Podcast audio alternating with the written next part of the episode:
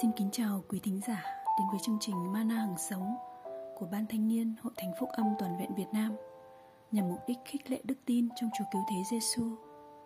Ngày hôm nay chúng ta sẽ cùng nhau suy ngẫm chủ đề Chúa phán qua nhiều cách. Chính là ta, đấng phán lời công chính, đấng quyền năng để cứu rỗi.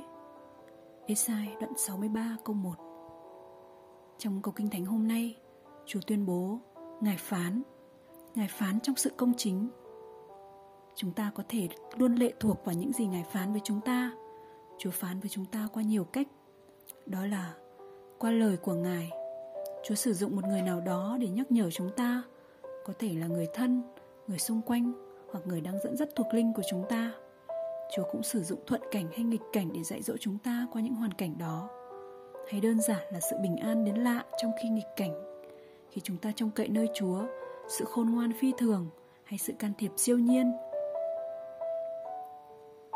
Qua những giấc mơ, những khải tượng có thể mô tả rõ nhất hay là điều gì đó ấn chứng rõ ràng nhất trong tấm lòng và đời sống của chúng ta. Ngài cũng phán qua điều mà kinh thánh gọi là tiếng phán êm dịu mà tôi tin đề cập đến lời chứng bên trong. Đức chúa trời cũng phán qua lương tâm, qua ước ao của chúng ta và bằng tiếng nói nghe được. Nhưng hãy luôn nhớ rằng khi ngài phán những gì ngài phán luôn luôn đúng và không bao giờ mâu thuẫn với lời kinh thánh.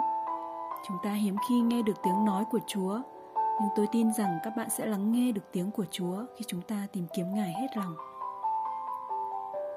Tôi muốn khích lệ bạn, hãy xin chúa giúp bạn nghe tiếng ngài trong bất cứ cách nào ngài chọn phán với bạn. Ngài yêu bạn, ngài có một kế hoạch tốt đẹp cho cuộc đời bạn, và ngài muốn nói chuyện với bạn về những điều này.